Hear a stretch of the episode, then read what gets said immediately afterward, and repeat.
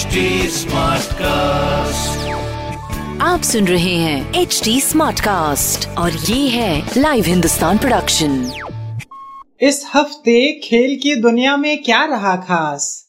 किसने लपका कैच या किसने जीता मैच क्रिकेट फुटबॉल हॉकी और टेनिस की खबरों के अलावा भी होगा बहुत कुछ। मेरे पॉडकास्ट खेल खेल में।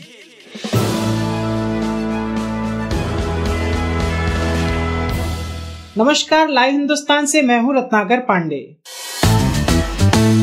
भारत और इंग्लैंड के बीच टेस्ट सीरीज़ का दूसरा मैच चेन्नई में खेला जा रहा है। भारत ने पहली पारी में ऑल आउट होने तक तीन सौ उनतीस रन बनाए। इस दौरान रोहित शर्मा ने शानदार शतक जड़ा। उन्होंने 231 गेंदों का सामना करते हुए 161 रन बनाए। वहीं इंग्लैंड की क्रिकेट टीम पहली पारी में महज 134 रन पर ऑल आउट हो गई। मैच के तीसरे दिन भारत ने पॉडकास्ट रिकॉर्ड करने तक 9 विकेट खोकर 246 रन बना लिए थे। इस तरह भारत के पास 441 रन की लीड हो गई है। दक्षिण अफ्रीका के खिलाफ खेली गई टी सीरीज़ को पाकिस्तान ने दो एक से जीत लिया है। सीरीज़ का आखिरी मैच 14 फरवरी को लाहौर में खेला गया था। दक्षिण अफ्रीका ने पहले बैटिंग करते हुए 161 रन बनाए। इसके जवाब में पाकिस्तान ने महज 18.4 ओवर में ही मैच जीत लिया।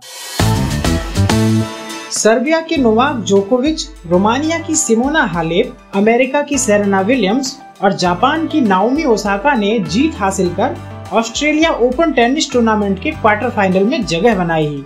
वहीं ऑस्ट्रिया के डोमिनिक थीम चौथे दौर का मुकाबला हार कर टूर्नामेंट से बाहर हो गए। जोकोविच ने कनाडा के मिलोस राउनिक को सात छह, चार छह छह एक और छह चार से हराया। जोकोविच की चार ग्रैंड स्लैम टूर्नामेंट में यह तीन सौवीं जीत है। भारतीय मुक्केबाज एमसी मैरी कॉम स्पेन के कैस्टलॉन में अगले महीने होने वाले बॉक्सेम इंटरनेशनल टूर्नामेंट में हिस्सा लेंगी।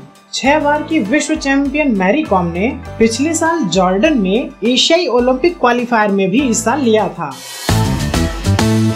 आपको हमारी यह प्रस्तुति कैसी लगी, सोशल मीडिया के ज़रिए ज़रूर बताएँ।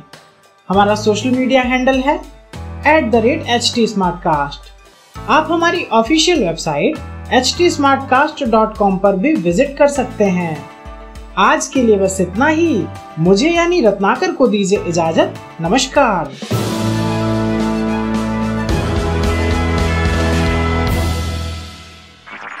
आप सुन रहे हैं एच डी स्मार्ट कास्ट और ये था live Hindustan production smart Smartcast.